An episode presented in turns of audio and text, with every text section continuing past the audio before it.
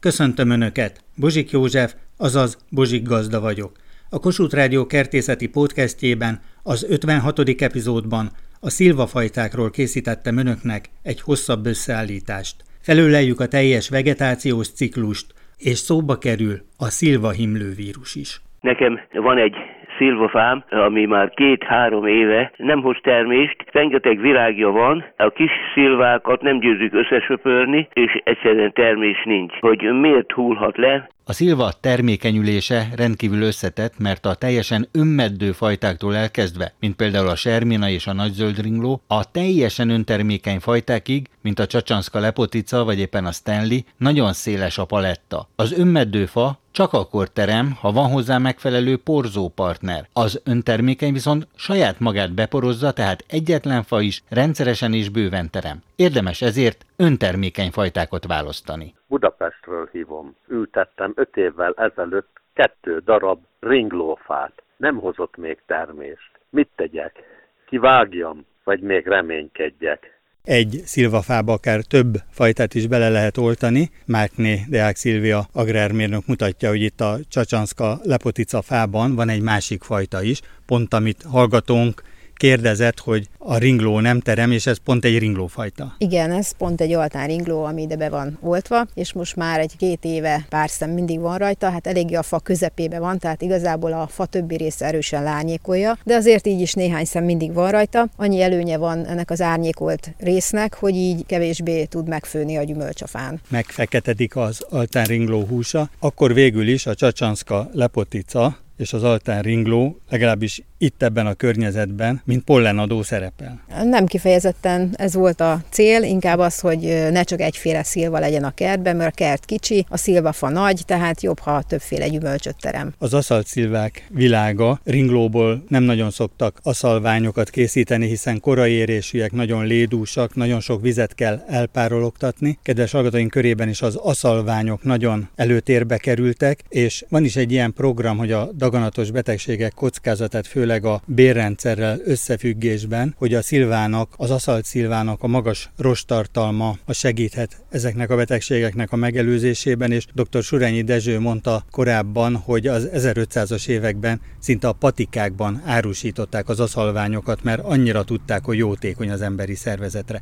az aszalszilvákkal is foglalkozik, foglalkoztak, vizsgálták is, hogy melyik, hogyan viselkedik, voltak ilyen bírálatok, meg lesznek is. Kétségtelen, hogy az aszalszilvának van egészségre hasznos, nagyon jótékony hatása, segíti valóban a bélműködés, de ez nem csak az aszalszilvára, hanem a tisztán csak szilvából cukor nélkül főzött szilvalekvára is vonatkozik. A szilvafajták aszalása ugye, hát leginkább a beszterceit szokták volt régen aszalni, most már ugye besztercei szilva kevéssé, egyre kevésbé termeszthető nálunk ugye a vírus érzékenység minősége miatt, de más fajtákat is lehet asszalni. Az a szempont az asszalásnál, hogy megfelelő szárazanyag tartalma legyen annak a szilvának, tehát ne a lédús fajták közül válasszunk asszalásra, mert akkor sokáig fog tartani. Az asszalásra leginkább a vastaghúsú fajták, magas szárazanyag tartalmú szilvák az alkalmasak például a penyigei, panyolai fajta körök, illetve nem tudom, szilva, ez most már a Magyar Nemzeti Fajtajegyzéken is ott van. A Stanley Magyarország egyik vezető fajtája, nem tudom, hogy így a vizsgálatok során melyek voltak a kiugró értékek. Hát a túleugrásznak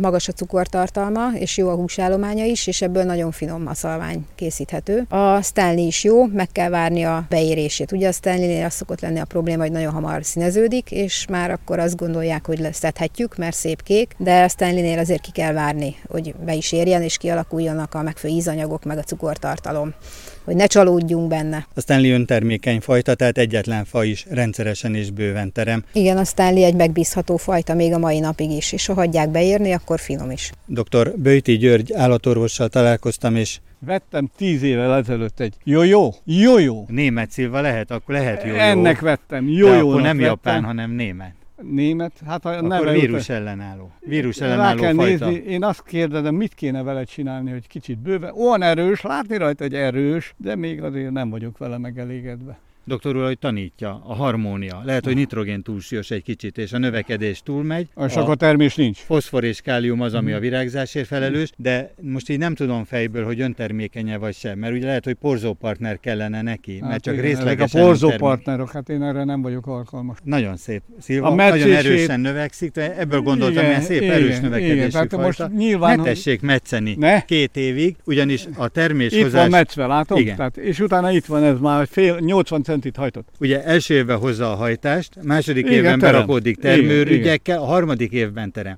Ha erősen metszük, mert itt vannak ezek a nagyon szép kis bokrétás termőnyársak. Igen, igen, Tehát igen. azt kellene elérni, hogy ezeken is ilyen bokrétás termőnyársak legyenek. Én legfeljebb csak ezeket a, a befelé, meredeken befelé, befelé, növő, befelé növőket Ahogy Szita tanár úr tanította, hogy minden Igen, gerincen növőt könnyörtelenül le kell vágni. Igen, úgy lesz. De ez nagyon jó, ami így a 60 fokos szögig szépen kikönyököltetjük. itt van elmetszve, hát én Igen. tavaly itt elmetszettem, most erre Igen, lett csak ez. nagyon erősen visszatetszett vágni. Ez itt egy erős metszés, ez a 25 Tehát hagyni centis. kellene őt. Én ki, hagynám, hagy fussa ki magát. És akkor ugye leterhelődik. Na, hát, ha tanultam valamit. Jó van, hadd fussa ki magát. Köszönöm. Jó-jó szilvát vásárolt, és azt mondta, hogy nincs megelégedve ezzel a fajtával, mert keveset terem. A jó-jó az öntermékeny szilva, illetve talán nem is ez a legnagyobb értéke. A jójónak a legnagyobb értéke igazából az, hogy a sarkavírus az nem bántja. A német nemesítésnek az egyik eredménye, első rezisztens eredményei közül való, jól termeszthető, szép gyümölcsmérete van, jó ízű,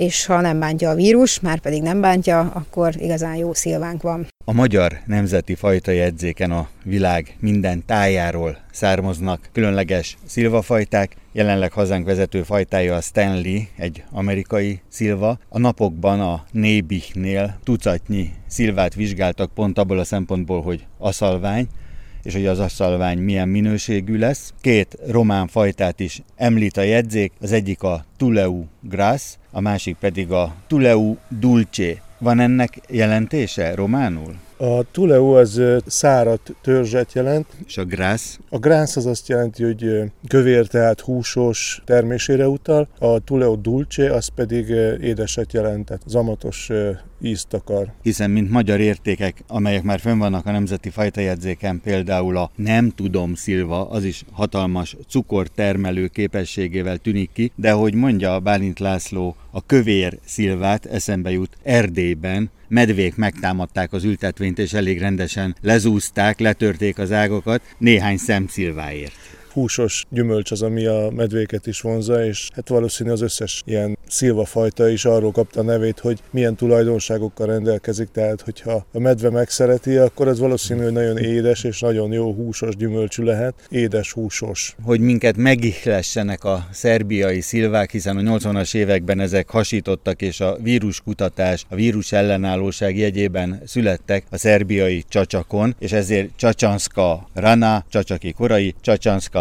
najboja Csacsaki legjobb, Csacsánszka lepotica, Csacsak szépe, mivel a besztercei szilvát, az ősi magyar értéket keresünk, és sajnos a beszterceit a vírusok, ez a sarka vírus, a szilva himlő vírus gyakorlatilag szinte kiszorítja a termesztésből, annyira lerombolja, pedig van muskotályos változata is a besztercei muskotály, vagy ami már kikopott az olasz kék szilva, sajnos már nincs közöttünk, de Svájcban 1500 méter felett termesztik, mert a levéltetvek ott nem tudják megfertőzni ezekkel a vírusokkal, és ez a vírusfertőzés ez annyira komoly dolog, hogy az Egyesült Államokban, amikor behurcolták, akkor az FBI és a CIA vizsgálta, hogy ez mennyire terrortámadás, mert milliárdos károkat okoz az amerikai gyümölcs termesztésnek. Ez dr. Palkovics László professzor úr mondta el korábban, ugyanis nem csak a szilvát teszi értéktelenni ez a vírus, hanem a kajszi barackot, őszi barackot is, sőt mandulán is megtalálták, sőt cseresznyén is. Na de visszatérve csacsak szépéhez, érdekes, hogy most nem fordítják már le magyar nyelvre a külföldi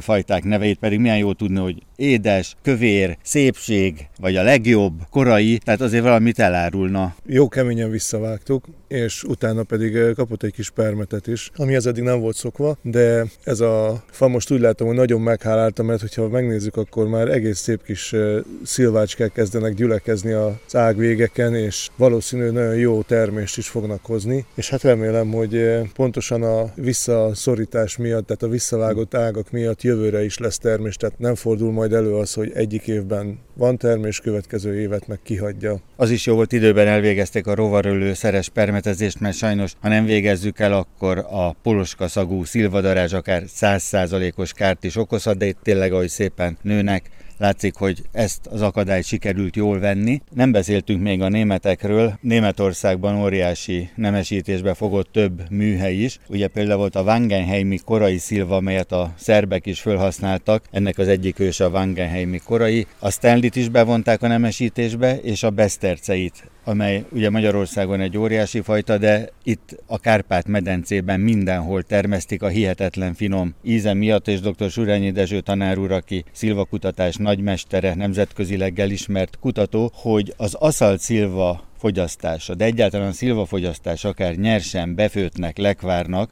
hogy korunk egyik nagyon súlyos betegségét, a daganatos betegségek kockázatát csökkenti, nem csak a magas antioxidáns tartalma révén, hanem a jótékony rostok révén, és az egész emésztésre jótékonyan hat. Magyarországon a szilva mindig jelentős volt, az egyik legjelentősebb gyümölcsfaj. Én úgy tudom, hogy gyógyszertárakban is árulták régebb az aszalt szilvát. A középkorban, így van. Székrekedésgátló gyógyszer. Hát meg Erdélyben mind a mai napig az emberek tesznek el és megaszalják a szilvát, és hát a nagyszüleim is, dédszüleim is, szüleim is használják mind a mai napig az aszalt szilvát, tehát tudom, hogy ott van a spájzban egy kis aszalt szilva mindig, és akkor folyamatosan fogyasztották. Úgyhogy ez egy valószínűleg népi megfigyelésen alapuló hagyomány közvetlenül virágzás után valami nem tudtam fölírni, megtámadhatja a szilva gyümölcsét, és ezáltal akár egy szem gyümölcs sem teremhet. Mi az a kártevő, ami ezt teszi, és milyen szerrel lehet ellene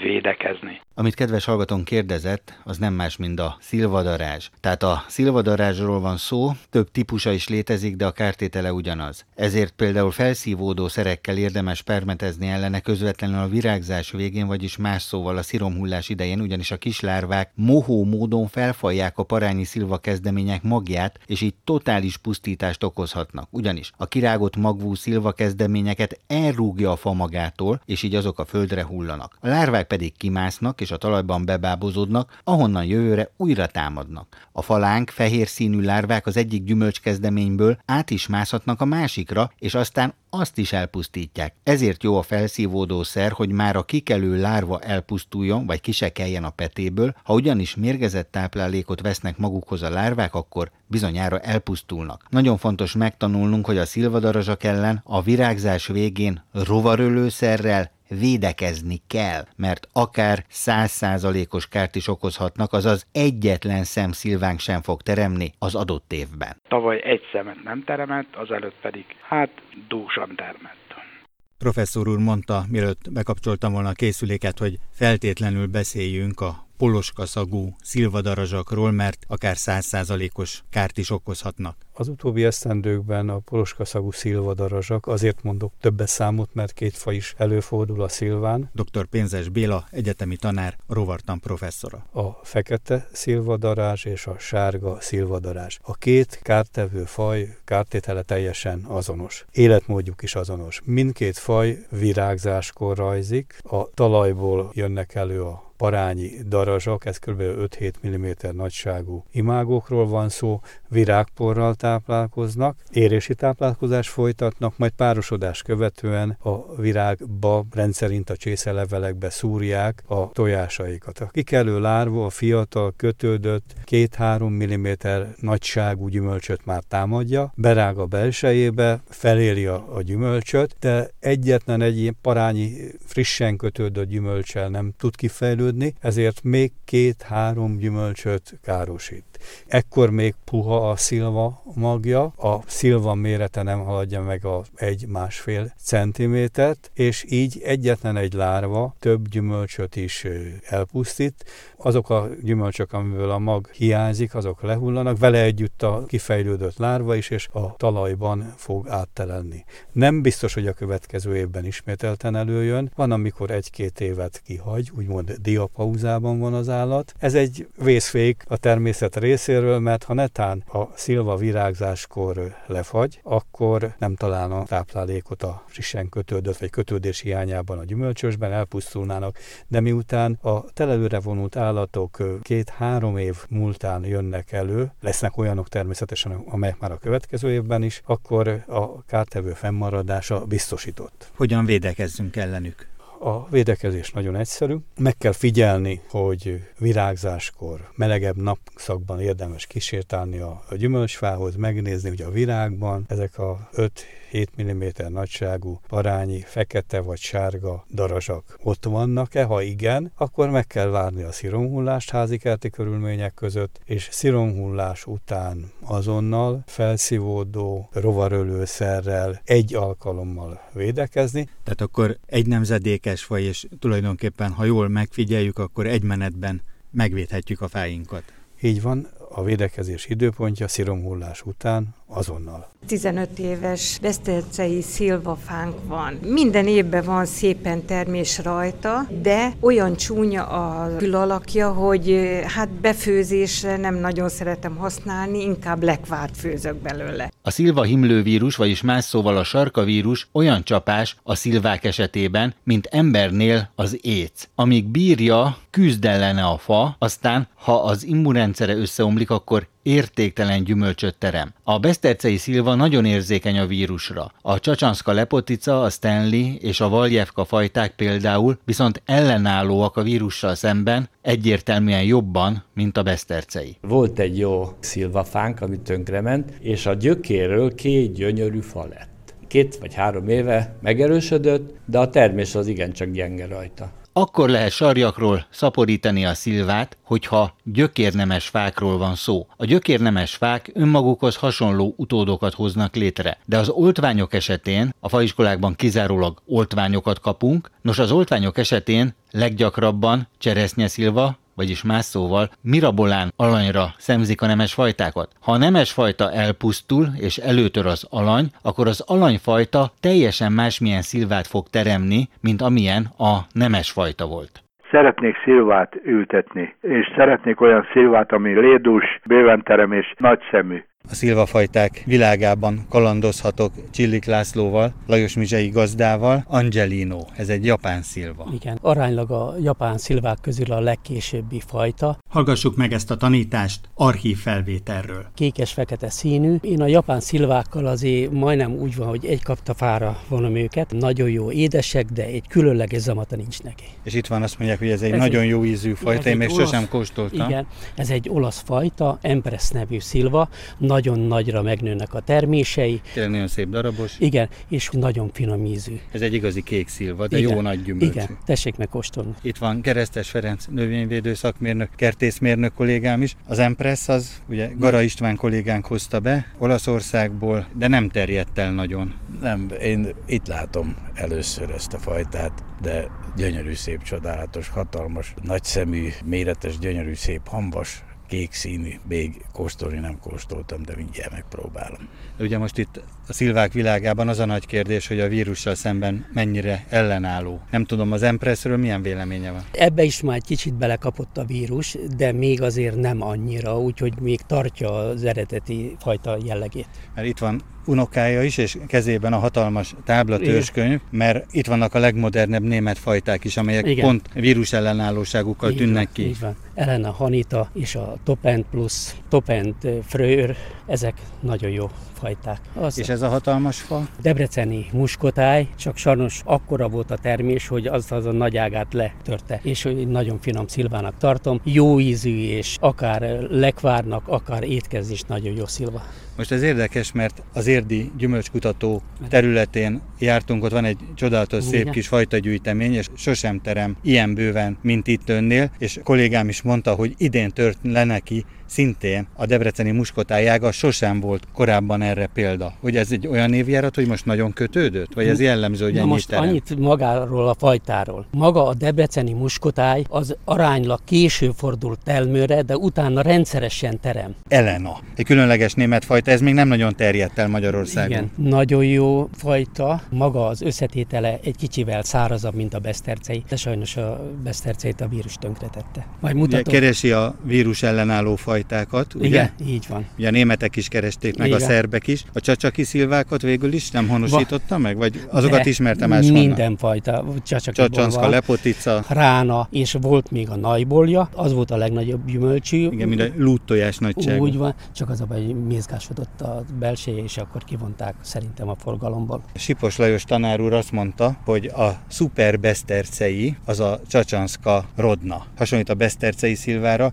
ellenben a csacsanszka lepotica, ugye a csacsak szépe, az egy nagyon szép hamvas, Igen. rendkívül magvaváló bőtermű, tehát mind a Stanley olyan 300-350 virágot tud Igen. hozni egy ágfolyóméterre, tehát nagyon bőtermű, öntermékeny fajta, és ráadásul valamilyen szinten vírus ellenálló, is. Ön is így tapasztalta. Igen, van is belőle nem sok, nagyon bőtermő szilva, minden évben rendszeresen terem. Csak nagyon vigyázni kell a szedésével, mert az akkor igazi, ha beérik. Most kérdeztem a Katinkát, mert az nincs az Igen. ön gyűjteményében, de ismeri. Egy Igen. nagyon korai fajta. Igen, nem nagyon kedveltem meg, mert abban az időszakban vannak nagyobb gyümölcsű Ugye szilvák. Csacsanszka rana. Igen. De ugye például a jó ez a- azt láttam, hogy van a gyűjteményében. Van, igen, ez mellett állunk, ezt már leszettük, hatalmas, szép termése volt, meg hát ez vírusmentes. A Hermant hallottam még, az egy korai fajta, Nekem Herman nincsen, arról nem tudok véleményt mondani. mert ugye a Rutgerstetter volt Az, korábban. az a legkorábbi fajta, azért lehetett jó áron értékesíteni, mert akkor még nem volt szilva. Kipusztult egy szilvafán, és akkor szeretném, ha ajánlana valami olyan fajtát, ami rezisztens, tehát hogy nem kellene olyan sokat permetezni. A vírus ellenálló fajták közül, kedves hallgatóinknak, melyikre hívná fel a figyelmét, hiszen most már nagyon sok ott van az állami fajtajegyzéken, Igen. a Magyar Nemzeti Fajtajegyzéken, illetve hogy mint uniós fajta Igen. végül is behozható. Korai fajták közül még pontos véleményt nem tudok adni ez a top-end frősz fajtáról. Ez egy korai fajta, de állítólag nagyon jónak mondják. Csacsanszka ránával majdnem egy időbe érik. Késői fajták közül tudom ajánlani a hanitát, már nem is késői, hanem középérésű a hanitát, és akkor késői fajták közül pedig az Empresset, meg a Top-End pluszot tudom még javasolni. A szilva termesztők életét megkeseríti a szilva himlővírus, sarkavírusnak is mondják. Dr. Palkovics László egyetemi tanár évtizedeken keresztül vizsgálta ezt a vírust, és tudja a történetét. Ez egy európai vírus. Igen, megdöbbentő módon ez egy európai vírus, és a szilva himlő vírus, ha az örökítő anyagát nézzük, az egy nagyon ősi típusú vírus. Hogy hogyan került a szilvára, hogy előtte hol volt, milyen gazdanövényen volt eredetileg, azt nem tudjuk, de az első világháború környékén írták le Bulgáriából, és utána hihetetlen roham léptekkel elterjedt Európában, részint mondjuk Németországban, ahogy a történetek elmondják, a katonák vitték el a bulgár szilva szaporítóanyaggal, de Európában ma már mindenhol előfordul, Észak-Afrikában is előfordul, Ázsiában is leírták már, és hát legutóbb, illetve hát nem olyan nagyon régen az Egyesült Államokban is megjelent, majd Kanadában. Most az Egyesült Államoki történet az egy nagyon érdekes. Volt egy kutató, aki a vírussal foglalkozott, és rendelkezett egy fertőzőképes, úgymond fertőzőképes vírusklonnal, amivel laboratóriumban dolgozott. És azt gondolták, hogy ez a vírus az ő laboratóriumából, a hűtőszekrényéből szabadult ki, és az FBI vizsgálta a laboratóriumot, a körülményeket. A vírus, ugye van egy ilyen film, de ott emberi vírusról volt szó, de akkor ez valamilyen nagy riadalmat váltott ki, hogyha az FBI is ráugrott. Igen, hát abban az időben ezt a bioterrorizmus egyik elemeként gondolták, ami egy országnak a mezőgazdaságát nagyon komolyan sújthatja és érintheti, és azt gondolták, hogy ennek a kutatónak, amerikai kutatónak a laboratóriumából szabadult ki. Most persze kiderült, hogy ez nem így történt, hanem szokásosan szaporítóanyaggal érkezett az Egyesült Államokba, és ott őszi barackfákon fordult elő, és aztán az őszi barack fákról úgy gondolom, hogy levéltetvek segítségével került át Kanadába. És ugyanez a helyzet Dél-Amerikában is, hogyha megnézzük a térképet, ma már Argentinában és Csillében is előfordul a kórokozó, és hogyha megkérdezni valaki, hogy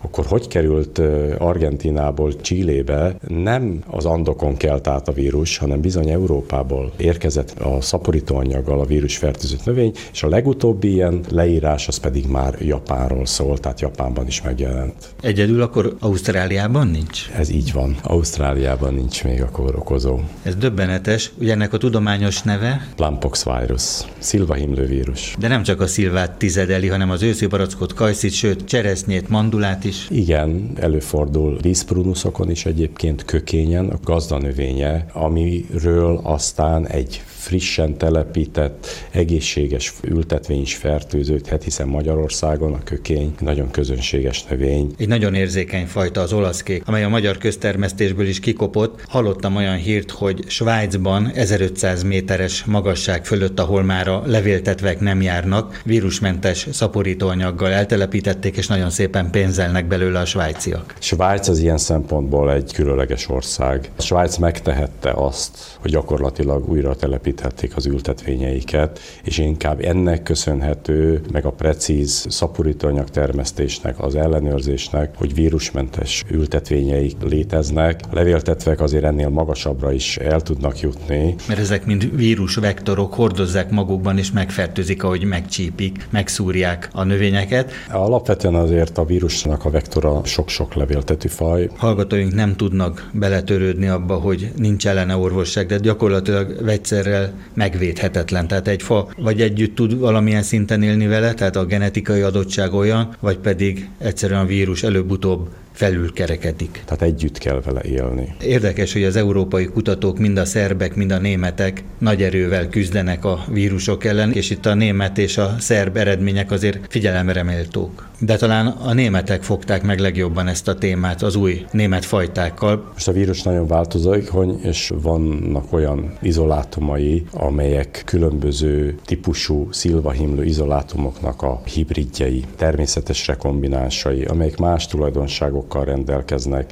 tehát a vírus maga is változékony. Korábban a Katinka, Elena, Herman, ezekről a fajtákról is ezek német új szilvafajták mondták, hogy bizonyos ellenálló képességgel, toleranciával rendelkeznek. Nyilván a fajtáknak az érzékenysége az más és más. Nagyon bonyolult kérdés a rezisztencia kérdés a szilva himlő vírus esetében.